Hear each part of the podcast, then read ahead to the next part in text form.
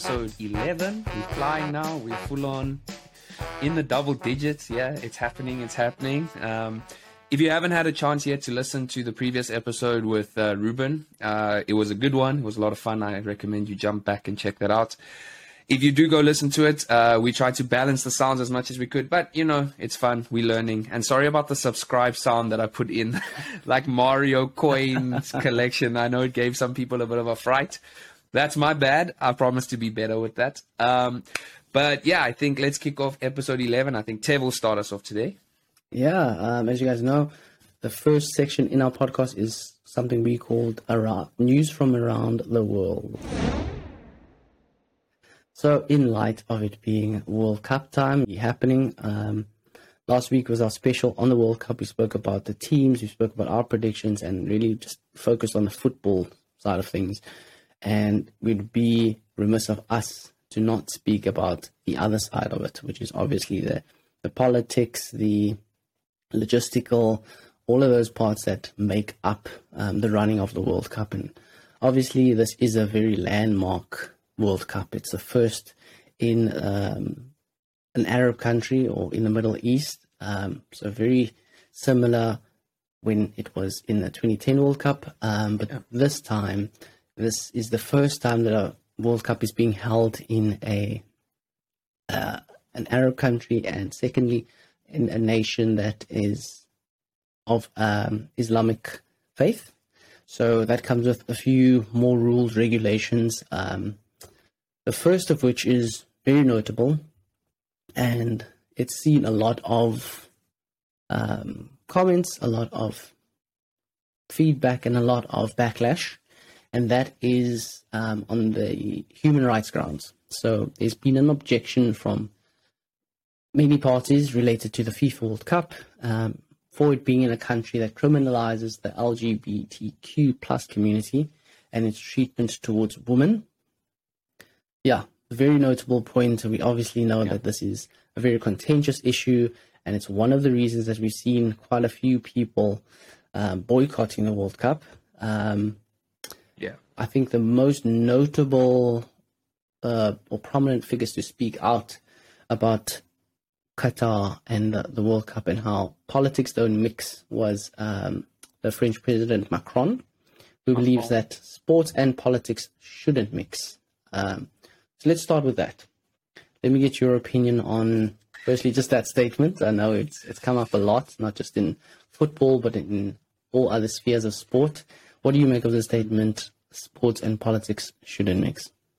So, you and I have spoken about this um, on, on different occasions. Maybe not necessarily politics, but we've spoken about like the role of celebrities. Um, you know, if you know anyone wants to go episode three i think is the one we spoke about that um, and yeah I, I, guess this is a is a similar kind of thing um, it's quite a tricky situation because on the one hand i kind of agree with what macron is saying in that sense that it's not necessarily something that it's not necessary that sports and politics should mix all the time. But having said that i also think that people that are any position, not just sportsmen, anyone that has the the space where people will listen to them and where they hold an influence, I believe you should use not all the time, but you can use that or should use that platform to speak about things that matter. So, like in the same token where we spoke about Kyrie Irving, how he shouldn't use the platform to to boost anti-Semitic documentaries like he did. Yeah. In the same token, I do believe that there's a space for um, these things to be addressed having said that, I don't really know, um, you know, to what extent this is supposed to go. Like, how far? There were some people that were saying um, Gareth Southgate should have pulled England out of the, the World Cup. Now that just seems ridiculous to me. If I don't know, like it's not there. It's not. All these football players have this dream to go play in the World Cup, um, you know, and it's not. They shouldn't be held, you know, at ransom for for what's going on there, and just you know, like with the LGBTQ plus um, thing, I think that there's a lot of uh, so the whole thing is like they were saying that people won't be punished, people can express themselves as they feel fit. Um, you know, like people can hold hands, but they also just need to respect the culture in Qatar, which to an extent, of course, that makes sense as well, you know. Um, but I do think what is happening at the moment is quite quite cool. Like you know, England Harry Kane has come out and said he will wear the the armband, the rainbow flag armband. Mm-hmm. Uh, uh, Gareth Bale said the same thing. England actually came in a plane that was called Over the Rainbow, and it, on the on the tail it had a the LGBTQ plus flag. And I think doing stuff like that, I think is good. Um, but I do think it is quite tricky in general. What What are your thoughts? Like, do you think in terms of like sports and politics and mixing it? What What are your opinions? Uh, I think there's always going to be an overlap with sports and politics. Yeah. Um, also because sport isn't a an isolated silo. You know, um, it's still part of a greater business ultimately, and we see that um, business more often than not comes first before any kind of social justice or social integrity. Um, more often than not, I think it's very interesting um, that in England and Wales have taken that approach. I, completely understand making awareness the kind of platform that they use to um, educate everybody um, around these um, issues, people being marginalized, etc. It is tricky because you also need to understand that in um, an Islamic um, nation, that they have their rules and regulations, and it's yeah I think to an extent, it's also a bit unfair to try and impose that on them. I mean, they're essentially yeah. welcoming other nations into their country, and they've said, look, these are our laws, these are our customs, this is what you guys need to be wary of. It. I think it's it's different had they invited everybody in, and then once everybody was at the World Cup, and then they were kind of coming out of the laws to say, yeah, okay, um, you're being Arrested. fined a thousand pounds because yeah. there's no hand holding in public, and people were completely yeah. unaware of this and didn't know what was going on. Um, so I think it is a very, a very tricky thing yeah. to um, kind of balance out and see all sides absolute. Like there seems to be a lot more gray area in in this kind of conversation. And, um, I think the second point I'd bring in is I think there's a bit um, it's a bit unfair from the Western world trying to uh, paint this World Cup as the worst World Cup ever. Um, I mean, we haven't even gotten started with the the actual World Cup. I know there was um, a lot, and notably so, things that happened in the lead up to the World Cup. The migrants' uh, death, which mm. we'll we'll touch on, as one of the um, other reasons that people wanted to boycott, along with um, the alcohol um, rules that I think they did yeah. a 360 on. So obviously they have the naming partner Budweiser, who were the only or the sole distributor of alcohol at the venues, and that's I think been revoked in the 11th hour. But funnily, or funny enough, it's still available for premium hospitality members.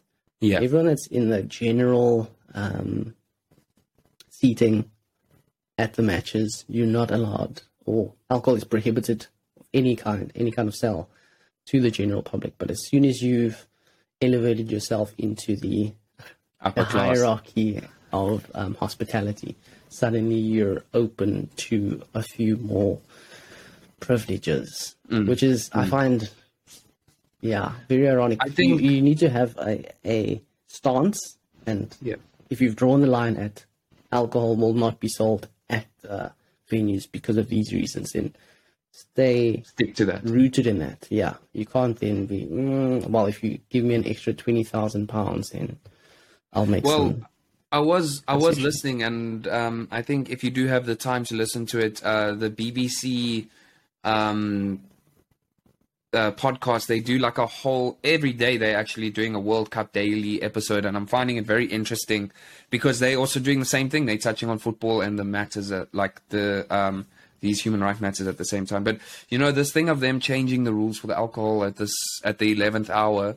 One of the big problems that people have is that it's not necessarily the prohib uh, like prohibiting the sale of alcohol or choosing who gets to buy and who not. But they didn't really discuss it with anyone. They just made the announcement, and now this is the new rule. And a lot of people are concerned that, like, okay, so for example, you've now said that it's okay for me as a whoever, let's say the LGBTQ plus community that is attending the World Cup, you said it's okay for them to hold hands and show affection to a certain amount. What happens if they make a 360 on those decisions as well, just like they've done with the alcohol? And I think a lot of people are like, they're not so sure whether they're already skeptical about whether or not to go. And the fact that they're changing quite a big thing as well, to be fair.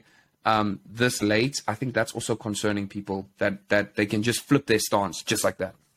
Yeah, and I think yeah, uh, people need to be held in account um, for this. So there needs to be clear distinction, and it kind of has to be a um, a breakdown of all of this in black and white that yeah. both has been signed off by the government, by FIFA, and can be distributed to media and the public alike. So you know exactly, almost like a bullet point. Like, yeah, these are the rules and regulations. Da, da, da. Even if it's like a 10 page document that's been made public, now everyone has the physical black and white. I know exactly the perimeters yeah. or the, the grounds in yeah. which I can operate should I go to to Qatar for it. So yeah, yeah, there's um, a lot to touch on um, with the migrant workers. Um, I believe it was six thousand five hundred migrant workers that died in preparation for this World Cup. Um, yeah, which is an astounding amount. Honestly, mm. what are the conditions and they touched on this briefly. I don't know if you saw the FIFA Uncovered documentary on Netflix. It's on my list, but.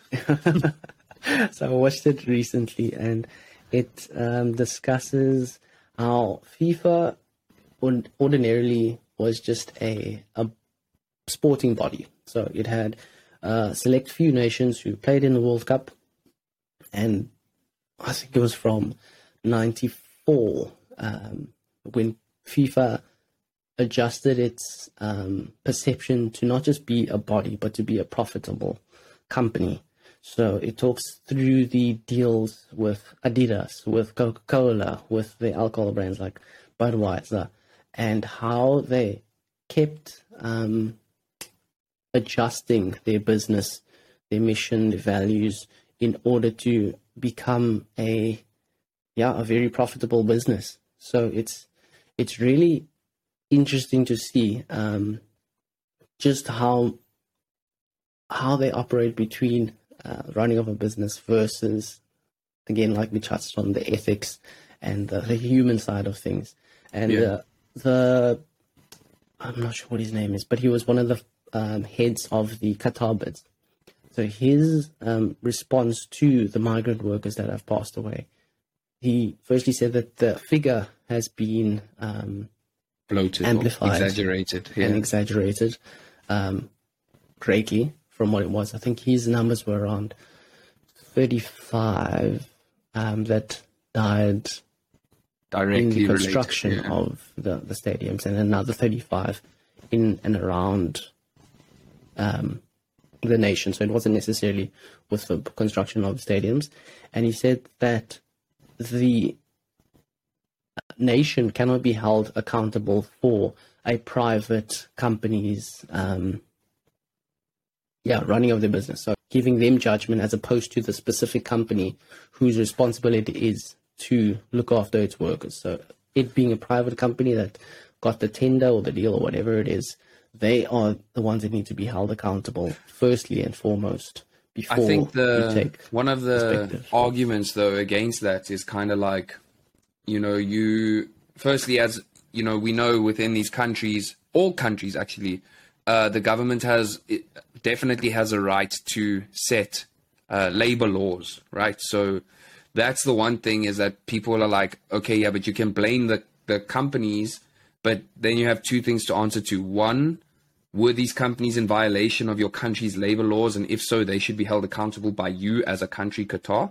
Yeah. Two, if they are not um, like let's say you don't have clear labor laws, then as a country you shouldn't be giving the tenders to companies that you know are committing what's essentially called they're calling it in, in what is it indentured labor, which is essentially just a modern term for slavery. You know, like because they're saying that the people that died were working in horrific conditions. They were working in the heat, um, which, by the way, they, the players can't even. Apparently, these these um, stadiums are so like state of the art that it's like air conditioned. So it's kind of like so mm. these professionals can't play football for 90 minutes in the heat, but you can expect people to work in that in that heat um, you know, and that and this is now summer when they were working, obviously as well. So yeah. I think that's the arguments against that. Is like, okay, but what are Qatar's laws? What are protecting these people? And if you're saying, okay, well, hold you, why are you holding Qatar responsible? You should talk to the company. It's like, yeah, but you gave them the tender. You chose that company. So it feels I, I wouldn't be surprised if the, the numbers because I also read that he was saying like uh, people were taking a whole bunch of unrelated people that maybe were working on the stadiums, but they died of like an illness or they died in a in a car accident, and they were taking people that they were adding those numbers, lumping it all together. And he was saying, in the context of that, I wouldn't be too shocked to learn stuff like that, but to blame the companies, I don't know. For me, that doesn't work for me. But that, that's just me, man. Yeah, I think I think everyone needs to be held um, accountable for matters like this. It's people's lives that you're dealing with here. It's not like yeah. Uh, this is a contract for sweets or yeah. alcohol. As as important as that is, um, it doesn't amount to the the cost of a life. So that is something that honestly needs to be taken with more severity, and people need to own up to things like this.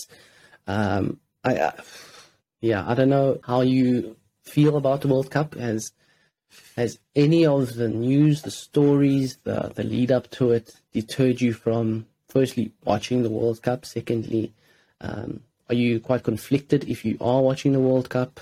Kind of what's the position that you, you it's, feel? it's a in? very tricky. It's a very tricky thing, uh, to be honest with you. Like, man, I love the World Cup. I love it. I think it's such a cool uh, thing. Like, I really do. I think it.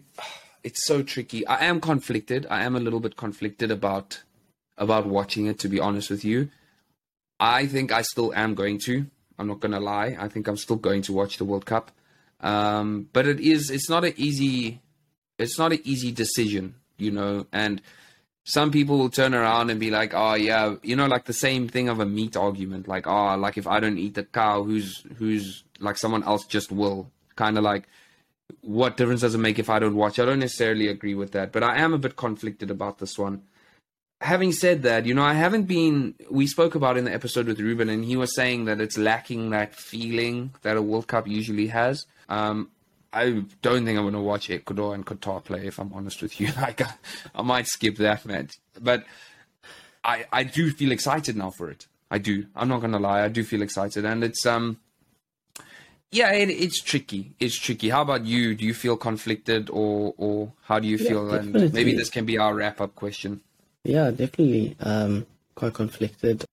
We look for social justice, and we we mm-hmm. we are advocates of social justice. I'd, I'd go that far as, as saying that. And like you, I, I've kind of centered my sporting world and interest and hobbies around football, and this is uh, one of those distinctive tournaments that come around, and you always have eyes for it. I mean, it's it's yeah. the one time that you see your footballing stars possibly achieve the unachievable. And yeah, yeah, yeah. there is a lot of conflict around this. I think um, for me, there's also this World Cup feels like it's a bit more scrutiny against it. And yeah, there are some grounds for it. I think it's also um, a bit too scrutinized um, to some extent. Because if I looked at if I take the 2010 World Cup as an example, the first in Africa, um, I don't think there was as much scrutiny around this. And in that documentary, they actually talk about how these bids came about. So 2010, uh, 2018, and 2022. They don't touch too much on the Brazil one in 2014, but um, they do say that South Africa one was bought because um, there's a, a, a definite hierarchy when it comes to votes um, of the FIFA what do I call it? The the bases around the world. So obviously you have UEFA that's Europe. You have Concacaf that uh, I think is the Americans. You have CONMEBOL, something like that. Yeah. Um, that's your North Americas and the Pacifics. You have uh, uh, CAF, etc. So in order to get the swaying vote or the deciding vote, you had people at the top giving um, bribes in order to uh, swing the vote. So Okay. yeah, I, I won't give too much detail. People should just go and watch it. Very interesting. Yeah, Uh, you yeah. can get a lot of insight into it. Um, but I don't feel that even the South African World Cup had this much scrutiny. Maybe because we didn't have as much media outlets as what we Yeah. see in this day and age. But um, yeah, I don't know if it's my inclination that because it's the Western world looking at um, the East, they just feel like there's a lot more Yeah. scrutiny. Um, It's it is also tricky though, like because you know the climate that we live in. It's there's a lot more attention to this kind of thing. And funny enough, I was actually saying to Katya this morning, like if anything, the fact that these conversations are happening to this degree is a positive thing, right? The fact that we're having these conversations again on this kind of platform or just amongst each other. But you know, it's the same thing with like TV shows like The Office, for example. Steve Carell came out and he's like, "There's no way The Office could come out now and be as successful based on the content of what it is." So it's like you're saying with the 2010 World Cup. It's just, it's it's it's the political climate is also based on the backdrop of what's happening in the world at this moment in time, how closely we are looking at these kinds of things. But, you know, just you're going to watch, right?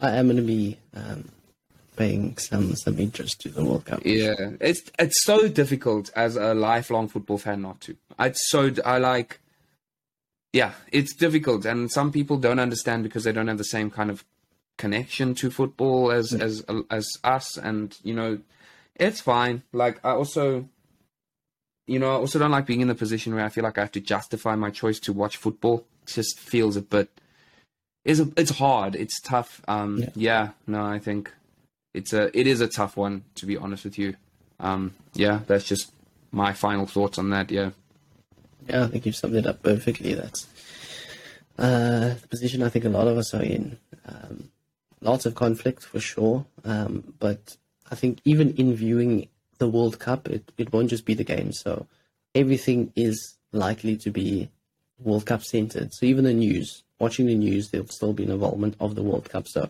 it'll be interesting to see everything that comes out of it, even beyond the football. So kind of Yeah. see, like, okay, last point I'll touch on is, did you see the fans? So there was big hype about who the fans are in Qatar to welcome their, their teams.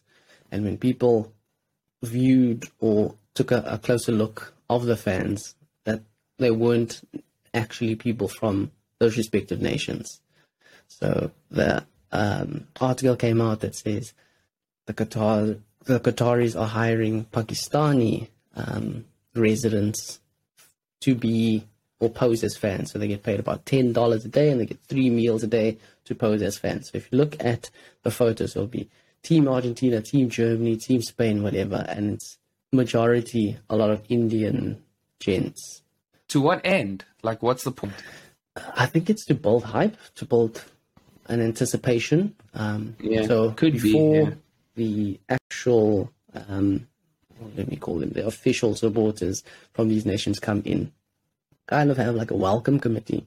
So Mm. aside from the actual um, individuals that are working for um, FIFA or Qatar, whatever it is, to welcome the Yeah. respective countries, you have people to build excitement, kind of get ah okay the hype for the tournament up. Yeah. Well, people also Well- spoke about the fact that Qatar's um, population is smaller than like London, like, and they're hosting a World Cup, you know. So it doesn't surprise me that they would need some. I know that fans are arriving. I know the the Red Army, the Welsh guys, are supposed to be arriving tomorrow. Um, but yeah, like you said, the news will be surrounding that. Um, but yeah, we'll keep a close eye on it. I'm sure.